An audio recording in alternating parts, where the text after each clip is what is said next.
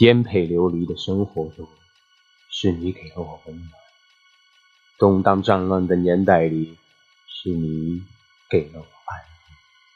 然而这一切都消散了的时候，我还未来得及报答，不甘心，不甘心就这样离去，用我仅有的残念帮你实现遗愿。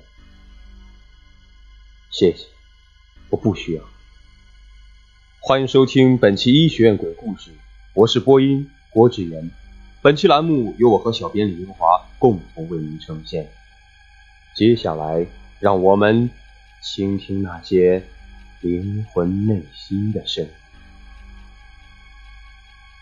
朔月，苏琪杀了郑聪，苏琪杀了郑聪，林静跌跌撞撞的走在马路上。脑海中不断的重复着这句话：“抱着吧，抱着，就让这一瞬成为你人生的永恒吧。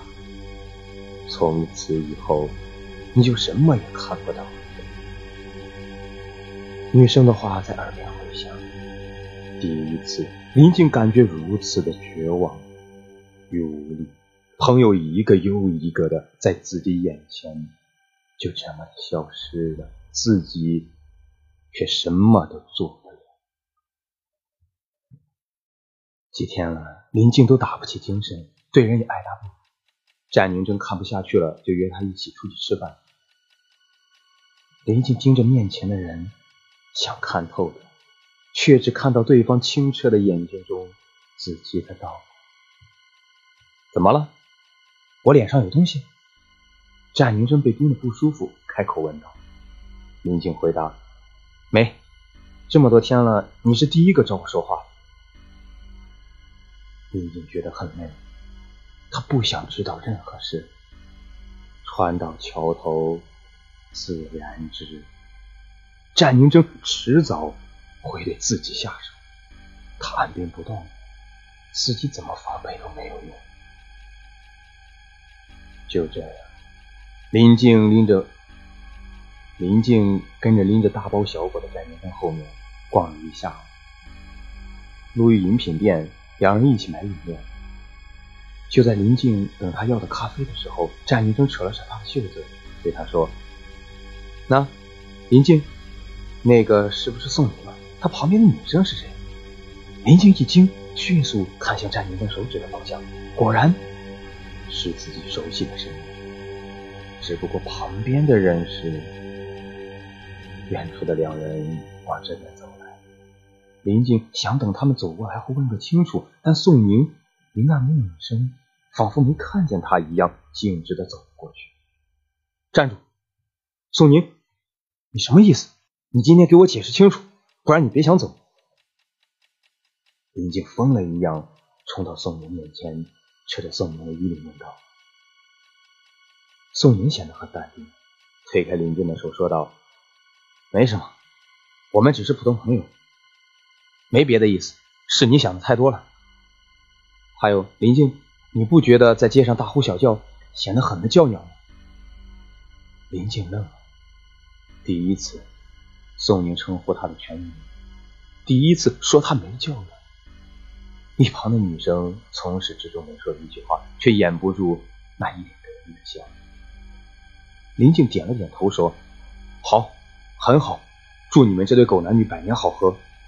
宋宁，老娘当初瞎了眼，才会答应跟你这种人在一起，简直拉低智商。哼，咱们走着瞧，你不让我好过，你自己也别想好过。说完，拉着一旁的战明真走。准备吧，要动手。知道了。失去好友。加上被人背叛的打击，林静已经彻底沉。这天下了晚自习，自习室只有林静在，收拾好书包，正准备回宿舍，发现那日和宋宁站在一起的女生，正抱着胳膊倚在门边。林静不想与他说话，性子中的高傲让他看不起眼前人，却很意外的不讨厌他。准备好了吗？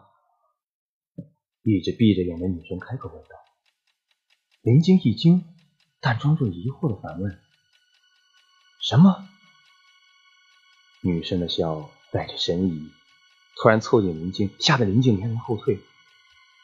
看着林静的狼狈相，女生开口说道：“不笨，看样子还有救。”说完，转身就离开。站住！你究竟知道些什么？嘘，小声一点，隔墙有耳。女生转头调皮的眨了下眼，不再说什么。天阴阴的，厚厚的云透不出一点，看样子就快下雪了。林静躺在宿舍里，百无聊赖，心不在焉的翻看着手机。电话铃声突响，来电显示舒淇。从郑松死后，都已经很久没联系了。林静永远都忘不了苏琪在郑松抱他的时候，苏琪在郑松背后举起的那把明晃晃的刀。为什么会在这个时候打电话？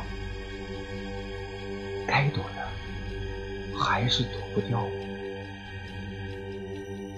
按下接听键，熟悉的、暖人心的声音响起：“静姐，咱们今晚练舞蹈。”你可不能迟到啊！对了，关于舞蹈，我还有些地方总是做不好。姐，你现在有空吗？我在形体室，你来教教我吧。我知道了，我一会儿过去。林静语气平淡，扣上手机，脑海里盘旋着郑聪无声无息倒下去的画面，挥之不去。是时候了结了。你犯下的罪，终究是要自己受罚罪恶的面纱被统统揭开，面纱的背后又会有着怎样不堪的真相？本期节目到此结束，感谢各位的收听，我们下期节目再见。